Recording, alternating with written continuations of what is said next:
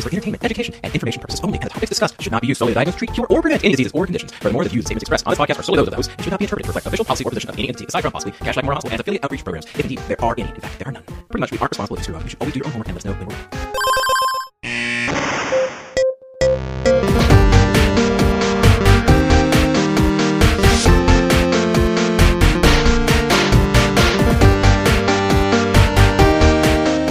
Welcome back to the Curbsiders. I'm Dr. Leah Witt here with two amazing co hosts, Dr. Shreya Trivedi and Dr. Paul Williams. Hey, guys.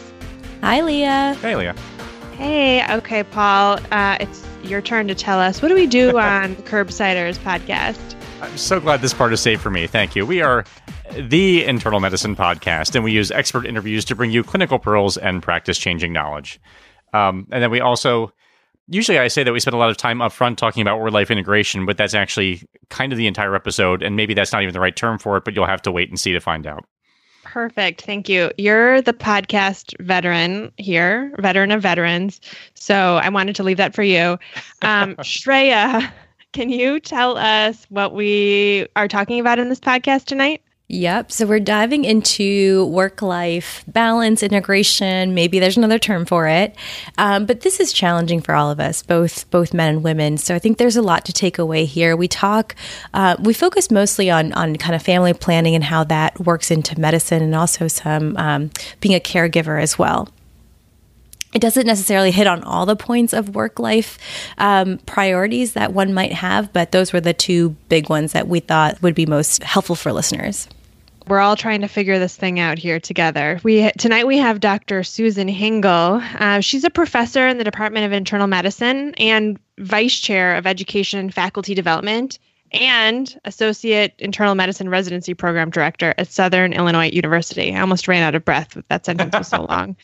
Dr. Hingle is all, also immediate past chair of the Board of Regents of the American College of Physicians. She's served at the ACP in a multitude of ways. She was a member of the ACP Women's Task Force. Um, she's an expert in undergraduate and graduate medical education and has a particular focus on interpersonal and communication skills and the physician patient relationship. And she has multiple areas of clinical expertise, including women's health, health promotion, and disease prevention. So let's get started. Let's do it. Hi, Sue. Thanks for coming on the show. Um, we're so excited to have you here. This is our second episode for our Women in Medicine series for the Curbsiders. So thank you for joining us. Oh, thank you so much for having me. I'm excited to be here. You're one of my favorite people I follow on Twitter, so I'm super, super fan, a super fan girling right now, as I say. Um, but let's get to know you a little bit more with some rapid fire questions. So, can you give us a one liner to describe yourself? All right, it's going to be a long one. Um, I'm a medical educator and internal medicine doc. I'm the mom of two teenage boys, a diehard Cubs fan, married to a diehard Cardinals fan. Yikes former gymnast and spelling bee nerd. And I am often described as the eternal realistic optimist who is dedicated to making the world a kinder place. Wow, that's beautiful. How did you become? There's a lot to unpack there, but I'm mostly interested in the spelling bee nerd uh, yeah, because you. I I love I love spelling. I was a good a very good speller in my youth. Um, so how did you get into spelling?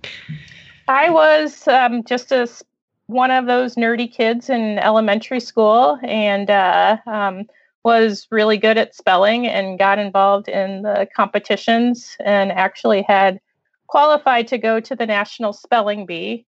It wow. coincided with the state gymnastics meet, and I actually opted to go to the state gymnastics meet instead of the National Spelling Bee, much to the dismay of my principal, who was a priest. Um, who was very angry with me for choosing gymnastics over the spelling bee. And what ended up happening at the state gymnastics meet was that I broke my leg. Um, oh my god! Dismounting on the balance beam. So uh, I don't know if that was God or who it was, or if it was just a happenstance.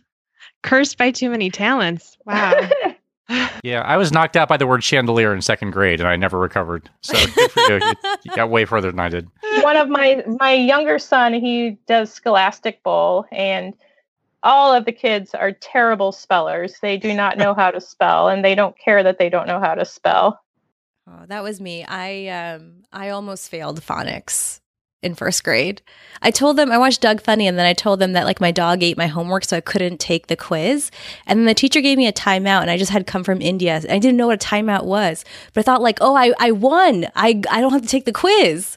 And uh and then yeah, I'm still a bad speller. Sue, can you tell us your woman in medicine moment of awakening? We've been talking a lot about that with our guests and the curbsiders. Yeah, and I don't know if I really had a moment, but it was sort of the coalescence of events. Um, it all began with being called a princess. I was called the princess of the ACP. And when I talked to people about doing something about that, correcting that behavior, I was told that I didn't want to be one of those women. Um, and so I didn't really do anything with it. But then sort of national um, events started happening that really raised the importance of gender equity, not only in medicine, but gender equity in general. And that happened to coincide with me becoming chair of the ACP's Board of Regents. And I really felt this sense of responsibility and this sense of opportunity that I had a, a national and international platform to be able to affect change. And I decided that I actually did want to be one of those women and yes. um, am happy to now be one of those women. Amazing. And so, what advice would you give to your younger self? So, for instance, uh, intern Dr. Hingle about being a woman in medicine. Yeah, this I thought was a good one um, because my younger self was definitely not nearly as confident as I am now. Um, was faced with a lot of self doubt as an intern and had a lot of challenges as a uh, female intern. And so I think the advice that I would give is that it's going to be hard. Um, and it's not going to be hard because you're going to be working long hours. It's not going to be hard because of the the complex medical decisions that you're going to need to make, but because people are going to regularly underestimate you. And do not believe them. Believe in yourself. You're valuable you're worthy, and you really have this incredible opportunity to help others and to affect change. That's Thank awesome. you so much. That's great advice. And then let's move on to our, our picks of the week. Um, Leah, would you like to start? All right. So my pick of the week is Money Heist on Netflix. Uh, I am having a hard time fitting in time for media, TV, and movies in these first few months of my faculty job.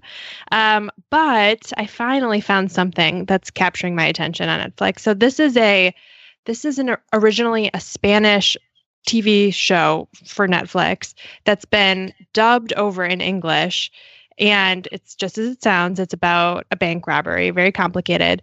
But you would think, I think my my preconceived notions were that the dubbing would be really cheesy. Somehow they have it perfectly lined up. The emotion is like the the voice actors are perfect. You really don't miss anything. I think, and it's easy to follow. I don't need anything very complicated when it comes to um, watching something on Netflix right now. So definitely recommend it. Sue, do you have a pick of the week? Yeah, my pick of the week is Bohemian Rhapsody. I just saw that with my 16 yes. year old son and absolutely loved it. Um, my older son loves 80s music like I do, and this was really the first sort of grown up movie that we saw together, and it was um, a great experience on a personal level, and it really was a great movie as well. I'm gonna I'm gonna recommend a novel I revisit probably every two years just because it's family Bible sized, but it's it's the novel Flicker by Theodore Roszak. It was published in 1991, and it's it's hard to get into it without giving anything away or going into the huge details. It's it's a gigantic book, but worth a read. And it's basically supposes that movies are actually part of a vast conspiracy to end the human race. Um, is sort of the, the short summary. I may have just given away the punchline, but that's okay. So, um, but yeah, if you have a lot of free time or you want to read a book for two and a half years, I'm going to recommend Flicker uh, by Theodore Roszak. And it's especially if you if you love movies, there's a lot of great actual history kind of thrown in there for fun. That sounds excellent. Today, I don't know why, I've been thinking a lot about Jiro Dreams of Sushi. It's a documentary I watched back in the day, but it's so inspiring to hear this 90 year old talk about how he makes sushi and his like discipline to constantly improve himself. And then he, he says the words that always last with me that he feels ecstatic all day making sushi. And I was like, how can I find that in medicine in terms of I definitely feel that with my patients, but you know, how can I create that career where I feel ecstatic all day? Is that even possible? That's that's been on my mind, so that's my pick of the week. He is like an exquisite perfectionist, right? Every Yes. little detail has to be perfect. Yes. Yes, yes, yes. Inspirational. All right. So so let's start with a case, Sue. Um, remember Dr. Blackwell from our last episode. Um, so she's she's back um, in residency, an internal medicine resident, and her career ambition is to find an academic position as a clinician educator in internal medicine primary care. But she's feeling kind of overwhelmed, trying to find time for wellness, spending time with her partner Alex, as well as her friends and her family. She's working about 60 to 80 hours a week, and so is Alex, who's also a resident. And then near the end of the residency, she's starting to think about having a family and wondering, you know, when would be a good time to have children. So uh, both her uh, and Al- and Alex's parents live nearby that could maybe help out with childcare. But unfortunately, her mother um, was just diagnosed with breast cancer. So she's wondering if she can plan potential caregiving in the future and uh, like only look for nearby jobs. So all this is going on. What are your initial thoughts on Dr. Blackwell's case right now? Oh, there's a lot to really unpack here. Um, it sounds like I often will, um, when I'm c- counseling students when they're looking for residencies, I tell them to look for places where they feel that they have a program director that's approachable because life will happen. And it sounds like in this scenario, life definitely happened. So, again, a lot to unpack here. My initial thoughts are that there are a lot of important discussions that need to happen, a lot of things that need to be explored wellness, realistic expectations, priorities, short term goals, long term goals. Um, I think a lot of discussions need to happen before you can really give good advice. So, in our first Women in Medicine podcast, we interviewed Dr. Vineet Arora, and the theme of that episode was about being bold. And I, what I took from this was that oftentimes we find ourselves making compromises or decisions based on what might happen in the future. For example, if you don't have a partner, where would I find a partner? What what city would be best for that? I mean, I don't have children yet, but I should make this career decision for the future when I do. Um, how would you advise Dr. Blackwell as she's weighing current day struggles and planning and also planning for her personal and professional future? Right. I think, again, um, a lot of this is getting her to really reflect on her priorities as well as what's realistic and living in the moment. So, if she wants to take time off to help care for her mom, that's quite reasonable and acceptable. Um, I think we have these timelines in our mind that are fairly inflexible. There's nothing that really says that you have to complete residency in three years or you have to get married by the time you're 30 or you need to have a child by the time you're 35 we create Yes. these imaginary timelines in our mind and Mm-hmm. they really often will derail us from focusing on what our our near term priorities are and that's something that she's going to really need to to reflect on and she's going to need to make decisions that are her decision the other thing that we often do is we worry about um, what people are going to think about our decision and as Mhm. much as we can we need to worry about how the decision impacts us, how it impacts our family, how it impacts our significant others, and everything else will get figured out. Um, it's not our job to to worry about our residency colleagues and what they're going to say if we take time off to care for our ill parent or if we have a child.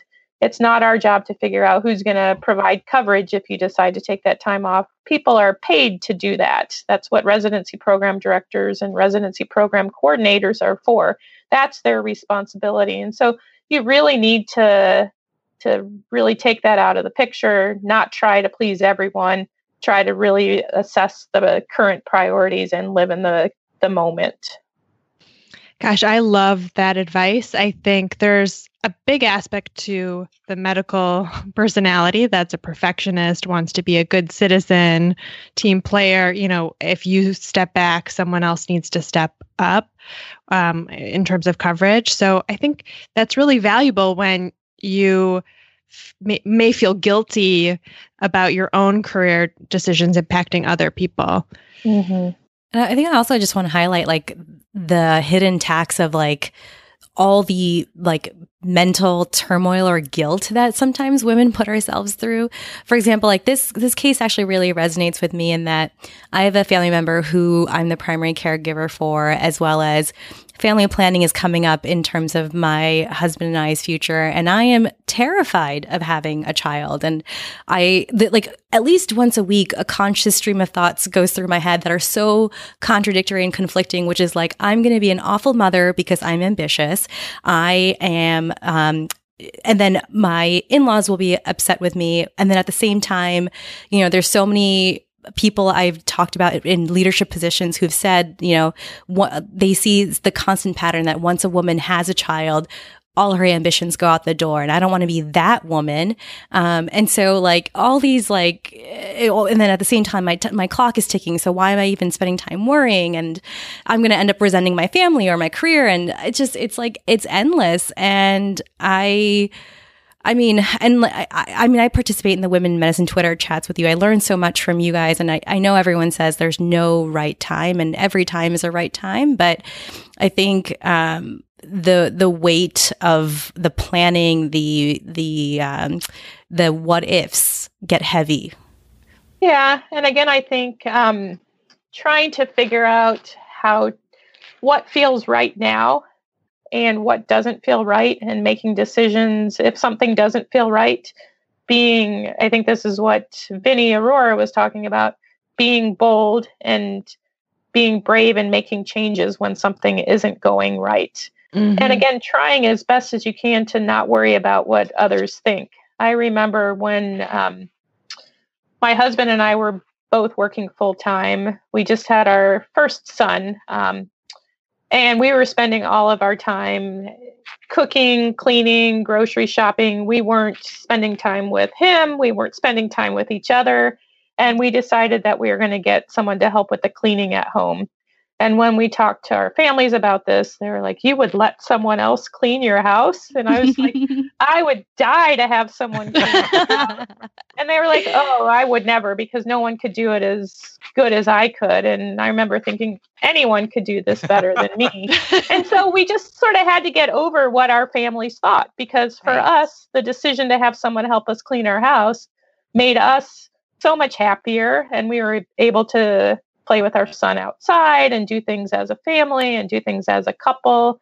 And so I think that's something that you get comfortable with over time if you let yourself focus on the things that are important to you and stop worrying about what others think about it. Absolutely. And you um, spoke about your husband for, for a second, but can you speak about maybe the importance of um, partnership and kind of what to look for in partner, particularly as a woman in medicine?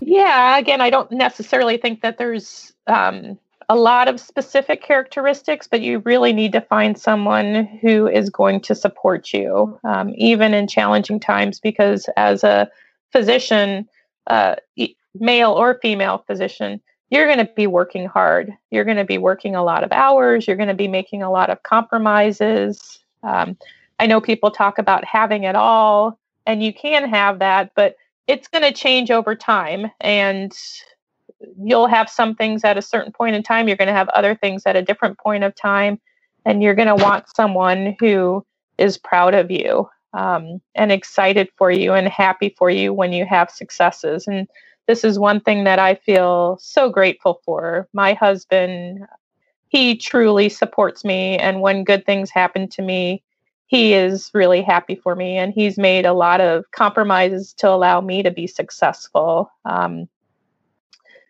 I wanted to share a kind of a funny story. Um, again, my husband's made a lot of compromises to allow me to be successful. And a couple of years ago, my older son was up on the computer and uh, he yells out, Mom, Mom, come here quick. And I didn't know what had happened. And so I ran up there real quickly. And when I was up there, he said, I'm worried that you and dad are going to get divorced. And I said, Honey, we're fine. Why do you think we're going to get divorced? And he said, Well, I Googled you and I found all this stuff about you, and you're famous. And I Googled dad, and he's nowhere to be found. Nobody even knows about dad. And that's because my husband has been able to and able and willing to make compromises so that I have been able to be successful in in my career. Oh, that's a lovely story. It's it's a great story. Yeah, I I mean I uh, that's also like kind of the the supportive partner. If I could go back in time and give myself one advice, at least I spent I gave myself fourth year of medical school to find a partner, and I cannot tell you how many dating apps I was on, and how many how many men I like got so like like strung over. Oh, this guy is so funny, or this guy is so suave, or this guy is so handsome, and like thank God now that I'm with my husband, I've gone through residency and as like a new fellow attending, I'm like, wow, it like is I like want to scream on top of the roof like how important it is to, to find someone supportive, um, and, and, especially if you're looking to have um, a long term career in medicine. And actually, this might be a question for both um, for both Sue and Shreya because it sounds like you both have really supportive um, relationships. And I'm just wondering, you know, when you get to these crossroads, you're going to have to negotiate sort of career and life management. What what considerations are there, and, and what are the you know how openly can you discuss things, and sort of what what landmines do you have to avoid when you're entering into those negotiations and conversations? Yeah, I think this is hard. Um, I think it's probably even more challenging for dual physician couples because so much has been invested in your education and your career. I think that uh, really openness and honesty is key. Um, with my relationship with my husband, he had a job. He was a cost accountant, so he did budgets and things like that, and he did work that was important. Um, as I mentioned early on, we both were working full time.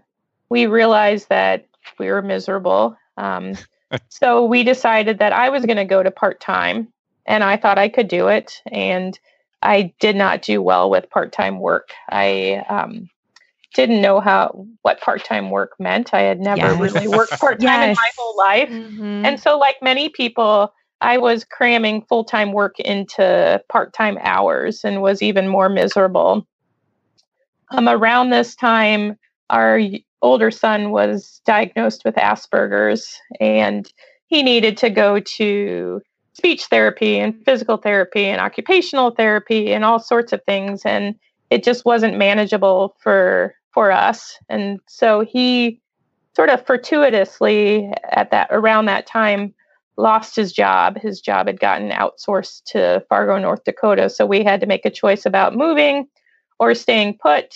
Um, he knew that i liked my job and that i was successful at my job and he liked his job okay, but he didn't have the passion for his work that I had. And so he very willingly decided that he would become a stay at home dad. Um, and that worked for us for, for quite a long time. Um, circumstances recently changed, and my older son is now going to school about two hours away from here. And so my husband and older son live in St. Louis for five days out of the week. They come home on the weekends. Um, I went from having the true luxury of having a stay at home husband to essentially now being a single parent of one child, and he's a single parent of another child. And then we regroup on the weekends. But had we not had open and honest communication and discussions about what our priorities are, we would have never really made important decisions and needed changes that we needed to do in order to have um, thriving children and a strong marriage. That's awesome. Um, I, uh, in terms of our our very few few months of being married, um, I before before getting married or even when we were dating, I would have um, v- very open and honest conversations where I said, are you okay um, doing most of the cooking and the household stuff. If I am, you know, prepping for a talk or at a conference or prepping for a paper or something of that nature, and um, and he was very okay with it, and, and you know, still does a lot of the um, household things uh, when things are busy on my end, and so, but I and I constantly still kind of check in and say, are you still okay with this? But this is more so because I think, um, unfortunately, I grew up in a very patriarchal family and all I saw was the women always in the kitchen, always catering to the men. And I, there is an inner sense of guilt that I have that I'm not always doing that and, and kind of like a, patterns and narratives I have to work through in my head from like what I've seen all growing up in my childhood. But I'm, I'm very thankful that now I have a husband who, um, is, you know, is so supportive and, and kind of overthinks those gender norms. Overthinks? No. I, yeah, you know what I mean? and I think some of it is also um, trying to change the way that you think about things. So rather than having that guilt, looking at it, and I think I have the luxury of being older and having more experience now that I'm able to see the positives of having a stay at home husband, my boys having a stay at home dad, my boys having a successful working mother because when you talk to my kids, particularly my older son, and then actually one of my younger son's friends, when you ask them what they want to be when they grow up, my older son will say a computer animator or a librarian or a stay at home dad. My yes. son's friend includes a stay at home dad in there. And initially, my husband's response is, Oh, he's so lazy but I think it actually demonstrates the importance of the relationship that he has mm-hmm. with his mm-hmm. dad, and that's something that he wants to have in life. Mm-hmm. And when they, when people ask uh, my kids what I do for a living, they say she's a doctor, she saves lives. But in their mind, women can be successful, and so I think we're really at a critical point. Whereas more women take on jobs outside of the home and kids grow up in this type of environment, more fathers are willing to become stay at home dads. Those gender norms really are slowly becoming blurry, and um, kids are growing up seeing all different ways. And so I think we are at a critical point where some of those gender norms may start to go away. Sue, I'm so grateful that you're sharing your personal life stories because I I think that we often feel like in medicine it's almost taboo to talk about our personal lives and the real desire mm. for a balance of real you know a really like rich family life and personal life. Uh, i read um, a survey of female physicians that was published in 2018 we'll have this in the show notes that showed 64% of women physicians report deferring important life decisions in pursuit of their medical career. 86% report waiting to have children 22% waiting uh, report waiting to get married. Um, we just had a podcast with Dr. Stacy Lindau from the University of Chicago, uh, female sexual health problems podcast, and she said the best advice she'd ever gotten was there's no good time to have children. This kind of fits with what you just said, kind of um, worry a little bit more about what your life goals are and less about how it affects other people or what other people think about what you're doing. I wonder how you advise your mentees when they ask you, when should I have children? How do I plan for it? When should I do it? Yeah, I think exactly what you just said. I tell people that you'll know when it's the right time. Um, if you're questioning it, it's probably not the right time a lot of things. You can't again really plan for these things. When you have these arbitrary timelines there's going to be something that happens that sort of ch- takes you off that timeline. Like i remember i was going to be married by the time i was 25 i was going to have my first kid by the time i was 30 i had a couple of bad relationships and i'm so glad that i wasn't married at 25 and had kids at 30 because i would be divorced now and not so I think you really have to um, work reflection into what you do on a regular basis. Um, you know, when people ask me about wellness, to me, the important things that I do for myself for wellness is really reflection. I do this on a, a daily basis, reflection and gratitude. And I think if you integrate that reflection into your life, you're going to figure out when is the right time to get married, when is the right time to have kids. Even from a career standpoint, I, I love that point so much. And I, I think I've talked about this on the show before, but sometimes we'll have a career night and invite a bunch of internists that we respect and seem really happy and fulfilled in their jobs, whether it's in public health or private practice or academic medicine.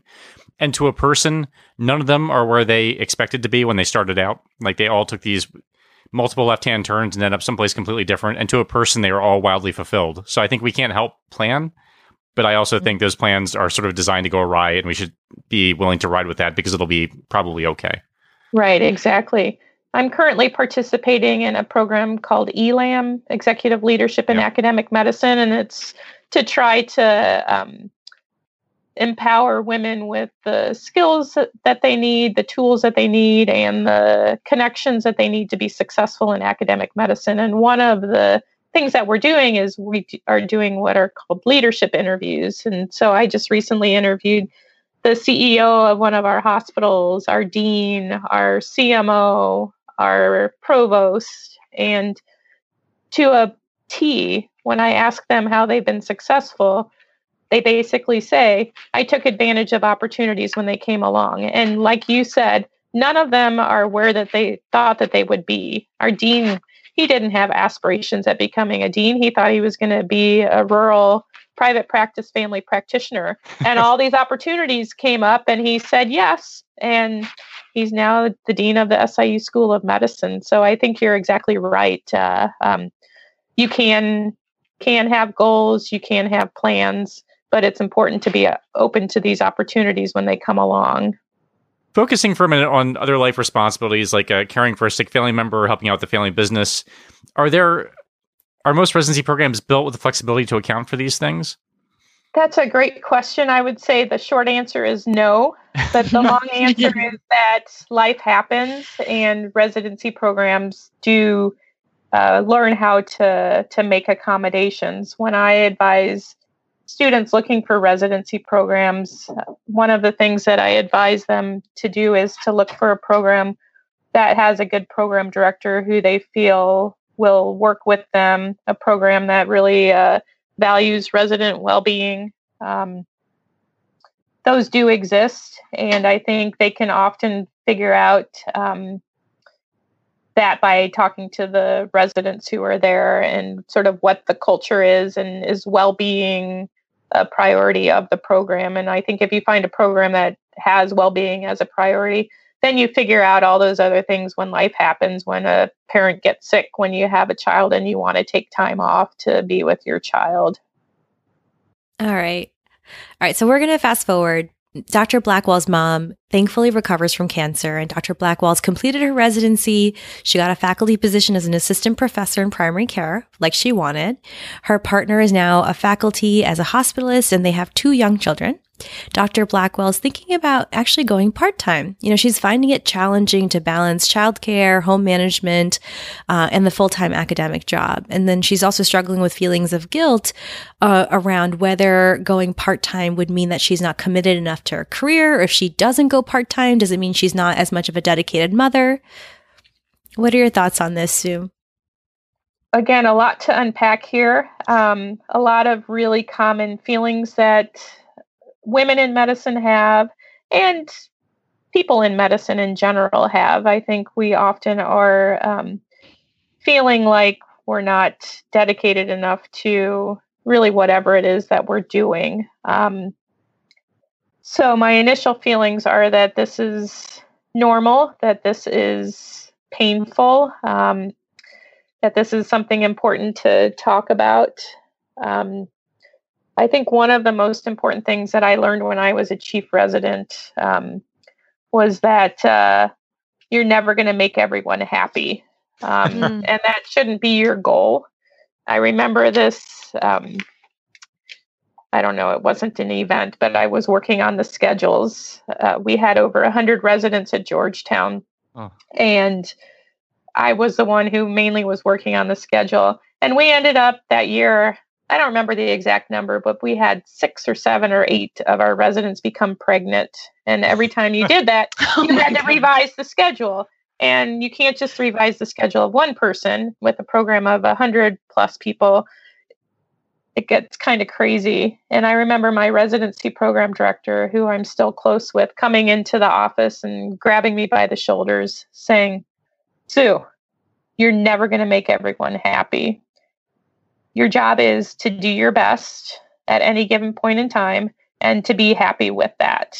And that was really a, this sounds dramatic, but a life changing moment for me because really up till that point, my goal was to make everyone happy. And mm-hmm. I actually thought that that was feasible, that that was doable. But by him telling me, he changed my goal. My goal now was to do my best in any given moment and to be happy with that. Yeah, this is something I've been struggling with a lot. Um, recently, um, my own partner said to me, You can't give everything 100%, you know, and that's really my goal. I realized on reflection, I'm trying to give 100% to friends, family, work. Um, I, myself comes last. So what always comes last is exercise and, you know, reflection. And I, I think that's in the same line. You can't make everybody happy. Um, try, you know, and trying your best doesn't mean being perfect to everyone. Um, I would love to talk a little bit about what what it means to, to go part time and uh, what that looks like, how it affects your career. Uh, JAMA IM article from 2017 showed that women in dual physician households with young children work 11 fewer hours per week outside the home compared with women without children. And now that I'm in month four, I think, of uh, faculty, a faculty position, I am realizing that full time is not not the 40 hour uh, dream eh, job attending job that i maybe thought when i was a medical student that's what we were we were going to achieve you know a full time means much more than that. And i can think of cases in which people i know have scaled back to part time just so they can have a 40 hour work week. Um, i would love to hear from you how we redefine success so that success doesn't just mean 50 hours 60 hours adding on committees and obligations to to be successful. Right. I think um, kind of the typical uh, job in academics and i think private practice the hours are probably pretty similar. A full-time job is more likely to be 60 hours. Um, i think there's a misperception by students and residents that all of a sudden when you're done with your training mm-hmm you're going to have an eight to five job. And mm-hmm. that is not going to happen unless you go part time. Um, so I think that's an important reality that people need to to recognize as they really think about their future lives.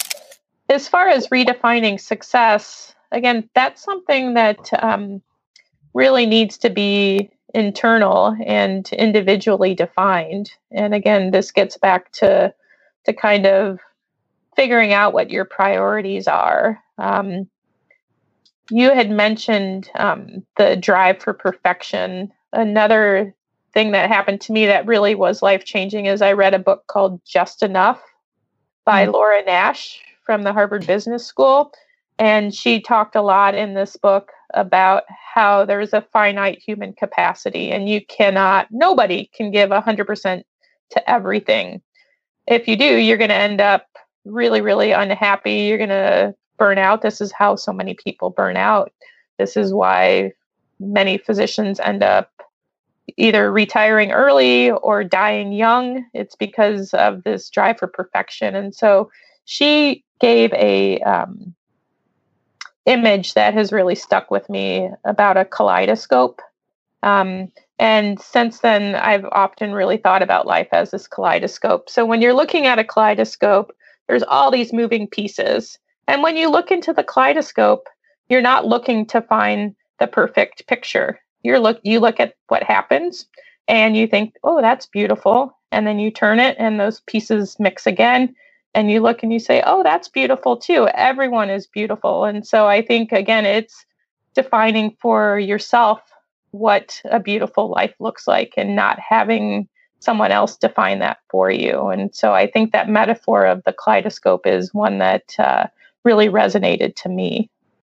While we're talking definitions, um, just in terms of how we actually discuss, you know, work-life balance, I feel like is a term that's almost fallen out of favor. There's uh, a, an editorial called "The Fallacy of Chasing After Work-Life Balance" that I'm semi-obsessed with. I'm not sure I agree with all of it, but it's written by Andreas Schwingshackl. Um, apologies for mispronouncing the name. um, but no, it, it, his point is is that work life balance is is maybe not the best way to conceptualize it because that means that work is antithetical to life. So you have either work or life, and those are your choices, and how do you make those two fit together? And it just seems conceptually like you're just running into a hard time since so much of our life is in fact work. So how? What's the best way to sort of discuss uh, work life integration or work life fit, or how do you talk about it when you talk about it? Yeah, I tend not to use work life balance because that means something is always going to be out of balance and that you're going to be mm-hmm. making compromises. And even work life integration is an interesting term in my mind because that means that your work is integrating with your outside of work life and that might happen but that might not happen and so i i really view it as work life fit and to me that's something that's going to be constantly changing. And I think because of the word fit, that implies that things are going to change over time. And so at any one point in time, family might be more important and there's going to be a little bit of give on the professional side.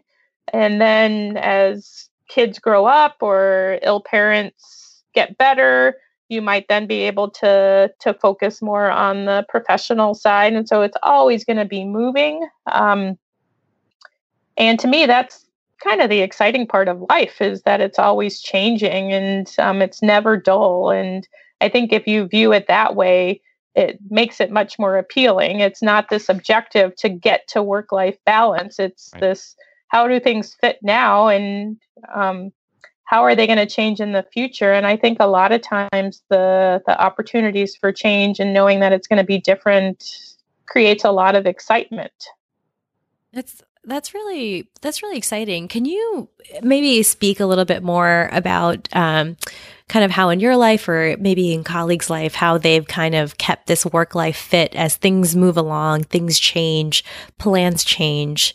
Um, maybe some stories of inspiration um, can be helpful. Your analogies have been great. I'm like taking note of them right now, and I think they will serve me well. You know, trying to think about it as a kaleidoscope or just kind of an excitement, and kind of I think I make the mistake, and I'm sure a lot of my colleagues do too, where we're like, okay, if we work so hard, then we're going to eventually achieve work life balance.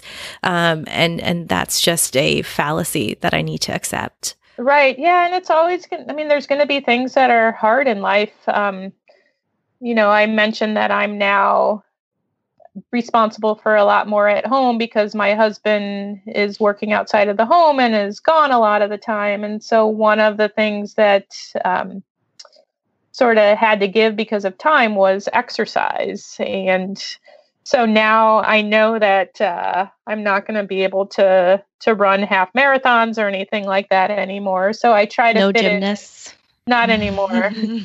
Although I'll have to share a story in a minute about that. Uh, um, so what I try to do, I got a standing desk and I try to have walking meetings and I had done that with the goal of sort of getting active and improving my health, but what I found is those walking meetings are so much more productive than sitting meetings and so there mm-hmm. I think are sometimes unintended consequences of some of the decisions that we make. Um, so you asked about examples of people who had made changes and how that had worked out. And I got to thinking about one of my friends who went through a divorce. Um, she ended up, uh, um, she shared custody of her kids with her ex husband. Um, but she was really career focused um, and had lost a lot of the support that she had had previously. And so she ended up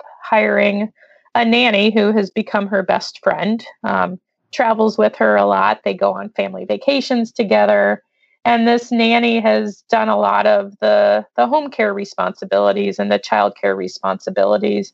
And because of that, she has been successful in getting promoted and she's got national responsibilities. Um, she, instead of spending her time cooking and cleaning outside of work, she now has time to go to her kids' events. Um, so, again, I think, like I've mentioned several times, it's all about really giving thought to what your priorities are and figuring out how to to make those priorities a reality and figuring out uh, um, what is less important that someone else can do for you. Exactly. And I, I think that touches on um, kind of like the sheer volume of duties that sometimes women end up taking up both at home and in work. And there was this excellent New York Times article called Being a Doctor is Hard and It's Harder for Women and kind of summarizes a lot of the research that shows that female doctors spend a lot more time with the housework, with parenting responsibilities. Um, and then because of that work family conflict, feel more burnt out. And particularly in, in among young academic physicians with children, women spend nine more hours per week on domestic activities than their male partners. They're much more likely to take off when their child's sick or school is closed and and or volunteering for for um, kind of office work and or in committees that are that might not be that promotable. And so um, I think you kind of mentioned uh, some of the ways to to kind of handle this, which is kind of outsourcing. Um, any anything else you kind of want to mention on this uh, discrepancy in terms of uh, gender expectations and these um, other responsibilities? Um, I think one thing is that we often are responsible for some of those gendered expectations. Not all of them, but some of them. And Self-imposed, think, maybe. Yeah, yeah. We yeah, often feel like we have to fit into the current system. Mm-hmm. And one of the things that I have been really pleasantly surprised at is the flexibility of my colleagues. So I used to come in at 6:30 in the morning and now I need to get my son on the bus and so if someone suggests that we have a 7 or 7:30 meeting, I tell them I'm sorry, I can't do that. I need to get my son on the bus or I used to go to a lot of after hours dinners and now if my son has Scholastic Bowl or something else going on, and I decline one of those events, I've been incredibly surprised not only at the acceptance of that, but at the flexibility. They're like, "Oh, I'm sorry, I did. I forgot that uh, you had these other responsibilities. Now we can we can move that dinner, we can move that meeting date." And before, I would have never thought to ask that, and now I found that by letting them know, people are actually a lot more flexible and understanding than you actually would think. This goes to show how much value you have um, at your at your work. Also, this is props to you and goes to show how hardworking and how appreciated you are. Yeah, I mean, I agree, but I think that really you could say that probably about just about everybody. Uh, that's one thing that, as in all of the different roles that I've had, that uh, um, I think that everyone is valued. We just don't always do a good job of letting them know that. I think this advice is translatable across demanding professions. I have a friend who's a lawyer who's had to take a lot of time for medical appointments. And she used to check in with partners, tell them she needed to leave. Then she realized a lot of her male colleagues would just would be blocking out time on their calendar for the gym, for example. It didn't say gym, it just said busy. And nobody cared, nobody noticed. Mm-hmm. So she started doing the same thing. And she realized that, you know, it, it, again, just as you said, it was self imposed. She had this guilt and felt like everybody would miss her. And when she just started doing it, it turned out it wasn't that big of a deal. And she was putting all this extra pressure on herself. Right. Yeah. I used to try to like sneak out. And if someone saw me leaving early, I'd be like, oh, I wonder what they think. And I remember even telling my kids, oh my God, you know, I was trying to get to a basketball game or whatever. And I ran into my boss as I was leaving. And so it became a running joke with the kids. They're like, "Did anyone see you sneak out early today?" and then I learned, like you did, uh, nobody really cares. Actually, they're very happy that you have a fulfilling life outside of medicine because that makes you a much happier person in general. Mm-hmm. And when you're a happier person in the outside life, you're going to be happier in your work life. Mm-hmm. I think this is probably a good place to end, unless Shreya or Paul, you have other topics you want to hit. We can go into kind of our summary. Not for me, no. No. I think we're good. We can we can save the can you actually have it all at some for some other Yeah. That would have felt very That's- odd coming from me, so I'm glad that we were deferring one. yeah, that might be a little too big to to bite off yeah. now. Okay. So, Sue, if you had to summarize a few key takeaway points um, about our work life fit episode, what would you what would you say? I would say be true to yourself. Stop worrying about what others think. Take time to reflect. And when things aren't working, be bold and brave in making changes. That's beautiful advice. Thank you so much for joining us. My, Yeah, this is great. definitely Sue. my pleasure. You guys are all awesome.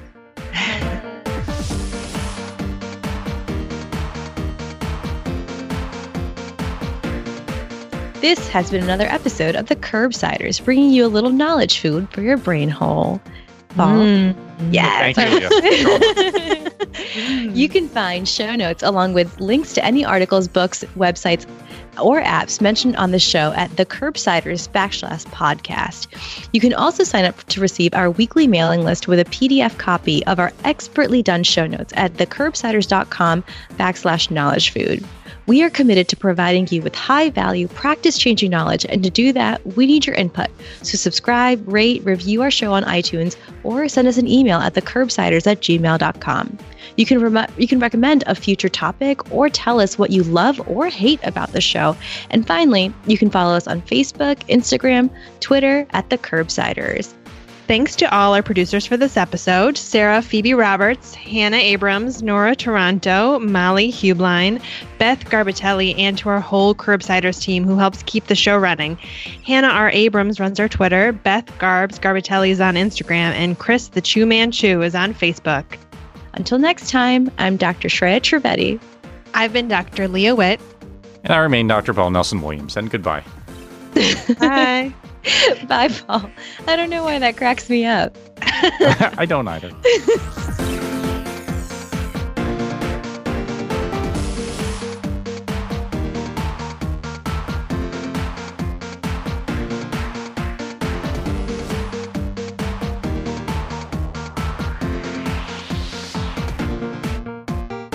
talking about work life integration, I had taken a walk with one of my sons um, and, and was shocked that he wanted to go on a walk with me. And so we had this conversation that was really, uh, really interesting. He said, How was your day at work, mom? It was good. How was your day at school, honey? It was fine. Mom, when did Wonder Woman become your alter ego? Oh, wow. and uh, he had uh, apparently Googled me as well and had found um, the, I think it was um, a story slam that I had done on when Wonder Woman had become my alter ego. And he had Googled me and had found that. So it was just kind of funny. It was sort of like the first time that, uh, or one of the first times that he realized what my life uh, outside of the home was like. Well, one of my medical students described me as uh, what was the? It was the most hurtful thing anyone's ever said to me. It was a oh minor podcasting celebrity. I think was the term. Great, thank you. It's like E list. yeah, right. Okay.